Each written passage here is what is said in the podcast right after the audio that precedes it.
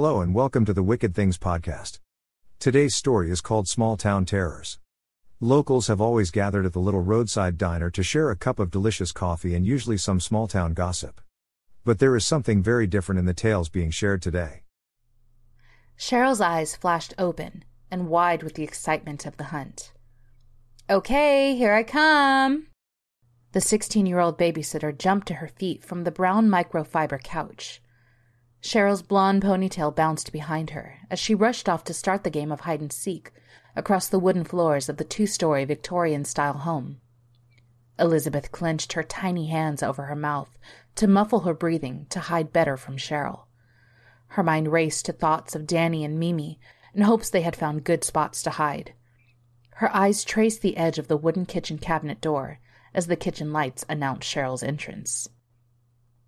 The uneven cabinet door allowed Elizabeth to peer out without being seen. Her breathing became panicked as she spotted Cheryl. She swallowed hard and slid back into the cabinet, but bumped an old glass vase her mother put down here. Her eyes widened as the terror of being discovered suddenly became real. The bright kitchen lights flooded the interior cabinet. Elizabeth, out of instinct, raised her arms defensively. The bright light blinded Elizabeth as Cheryl's voice echoed inside the cabinet. I found you! Cheryl's voice was carried throughout the home and reached Danny's ears first, as he hid beneath his parents' bed. He knew to keep quiet unless they discovered him, and he definitely did not want that. His thoughts moved to his foot as he stayed home from school today because he twisted his ankle. He knows he could not outrun Cheryl, especially now. Cheryl's frustration wore deep on her young face as her eyes scanned the upstairs landing for a clue. Her eyes narrowed as her attention comes to the last room to search was the Carver children's parents' room. They lock the door handle from within. A smile crosses her face. No fair. Locking the door is against the rules. Danny trembled nervously, but was determined to escape. He immediately questioned his hiding spot as he suddenly realized that under the bed would be the first place he would look. He crawled from under the bed and scanned the room for a better spot to obfuscate himself. Cheryl had returned from the kitchen with a butter knife. She jammed the knife into the space between the door and the frame. It fit. She smiled as she jiggled the knife until it slid behind the door latch. Here I come, she announced. Danny slid behind his parents' dresser as the door burst open. He watched as she fell to her knees and looked under the bed. He felt relief knowing he had made the right decision. He crouched lower as she rose and quietly made her way to his parents' walk in closet. He smiled, as he knew she would never find him at this rate. Mimi breathed a little easier knowing Cheryl had gone upstairs. Then she was struck with the memory of little Danny rushing up the stairs amidst all the confusion. She slowly opened the hallway linen closet door and pushed away from the pile of colorful bed comforters from in front of herself.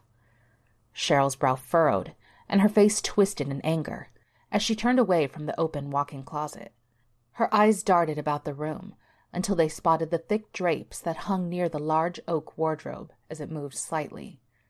A demonic smile crossed her face, knowing her prey was within her grasp. Danny leaped from behind the wardrobe, landing on the bed feet first. Their eyes locked for an instant before both looked to the open door. Danny jumped from the bed through the air, but was met with a well timed shoulder tackle. Cheryl and Danny landed hard against the floor just beyond his parents' wooden footboard with a resounding thud. Mimi looked up, as the loud impact from above made her feel as if the ceiling would collapse. She rushed to the end of the hallway, entering the kitchen. She paused as terror took firm hold of her being. The kitchen cabinets were open, but her sister's hand hung out of the lower corner door. She knew it was her sister's lifeless hand, as it still had the friendship bracelet on it they had made together. Tears welled in her eyes, and morbid curiosity took hold. She moved to the open cabinet door and wept for her Elizabeth. Her sister, whom now lay before her, eviscerated by a trusted babysitter. Cheryl stood and wiped the blood from her nose, eyes, and mouth with the sleeve from her flannel shirt. She smiled and watched as Danny's body twitched its last. She was proud of her work, but she knew she was not done yet. Mimi, she called out with enthusiasm. I found everyone but you. Here I come. Mimi was young, but not dumb. She looked up with a determination to survive the situation. She drew in a deep breath and summoned courage. She turned to the front room where everything had started and dashed towards the front door. She knew if she could reach the Ditmars across the next door, she would be safe. Cheryl rushed to the end of the second floor landing and looked down, seeing Mimi crossing the front room as fast as her legs would carry her. All they had to do was pay me for watching you little shits, Cheryl screamed. You're not even our babysitter, you sicko! The seven year old cried out as she reached the front door. Cheryl paused at the bottom of the steps and watched Mimi. Mimi turned to flaunt her success in the stranger's face. I'm going to call the cops to come and get you. She opened the door, never losing eye contact with Cheryl. She smiled, raised her little hand, and flipped off the sicko. Cheryl's eyes brightened as Mimi opened the door. Brad, you made it! A teenaged boy in a varsity jacket with well manicured blonde hair smiled. Aw, you saved the last one for us to share. That's it for today. Come back later for the next episode of Small Town Terrors or to check out one of our other tales. Until then, this is the Wicked Things Podcast signing off.